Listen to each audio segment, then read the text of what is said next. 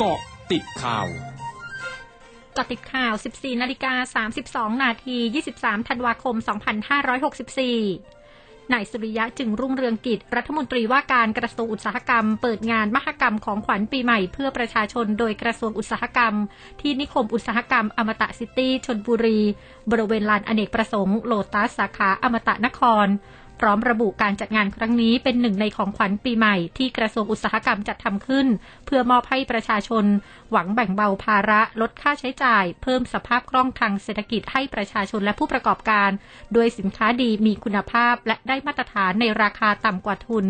คาดว่าจะมีประชาชนออกมาจับจ่ายใช้สอยไม่น้อยกว่า 3,000 คนต่อวัน โดยงานดังกล่าวจะมีไปจนถึงวันที่ 26 ธันวาคมนี้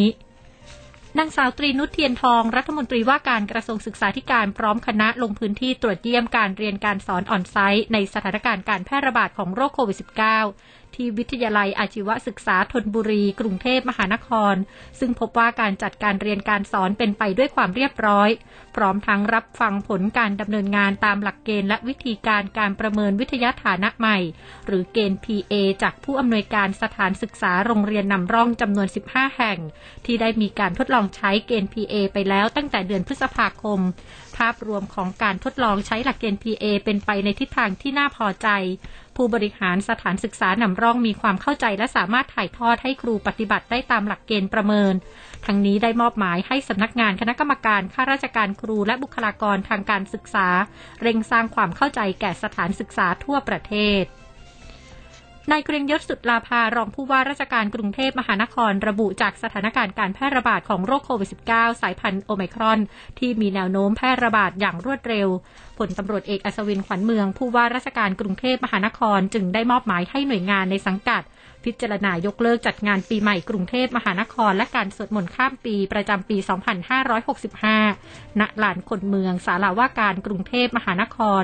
รวมถึงหน่วยงานในสังกัดทั้งหมด ส่วนภาคเอกชนที่ประสงค์จัดงานได้ขอความร่วมมือให้คุมเข้มมาตรการป้องกันโรคอย่างเคร่งครัด ทั้ง COVID Free Setting การคัดกรอง การเว้นระยะห่าง ผู้ร่วมงานต้องมีผลการฉีดวัคซีน หรือผลตรวจ ATK ก่อนร่วมงาน 72 ชั่วโมง และลดจำนวนผู้เข้าร่วมงาน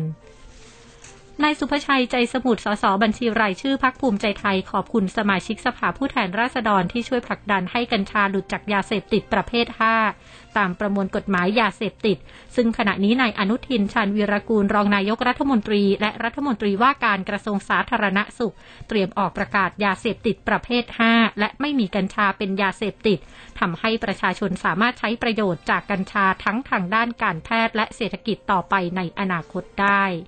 ช่วงหน้าคืบหน้าข่าวอาเซียนค่ะ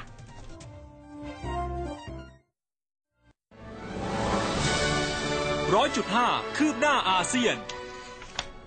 คณะกรรมการส่งเสริมการแข่งขันแห่งอินเดียฟ้อง Apple ว่าส่วนแบ่งการตลาดร้อยละ 30 ที่บริษัทเก็บจากผู้พัฒนานั้น เป็นการทำร้ายผู้พัฒนาแอปพลิเคชัน ภายหลังจากที่ทาง CCI ได้ทำการสืบสวนไปก่อนหน้านี้ ทั้งนี้ Apple ปฏิเสธผลการสืบสวนของ CCI และระบุว่าตัวบริษัทเป็นผู้เล่นรายเล็กมากในอินเดีย และยังอ้างว่ามีส่วนแบ่งการตลาดอยู่ที่ร้อยละ0ถึง5เท่านั้น ซึ่งเทียบไม่ได้กับ Google เนื่องจากผู้ใช้สมาร์ทโฟนที่ใช้ระบบปฏิบัติการ Android มีสัดส่วนถึงร้อยละ 90 ถึง 100 โดย Apple ระบุในคำขอล้มคดีว่า Apple ไม่ได้กรองตลาดอินเดีย และถ้าไม่ได้กรองตลาดก็ไม่สามารถใช้อำนาจโดยมิชอบได้ อย่างไรก็ตาม CCI จะพิจารณาการตอบโต้ของ Apple ต่อการฟ้องคดีในอีกไม่กี่สัปดาห์ ทั้งหมดคือเกาะติดข่าวในช่วงนี้ภัยรัญญางานสถินรายงานค่ะ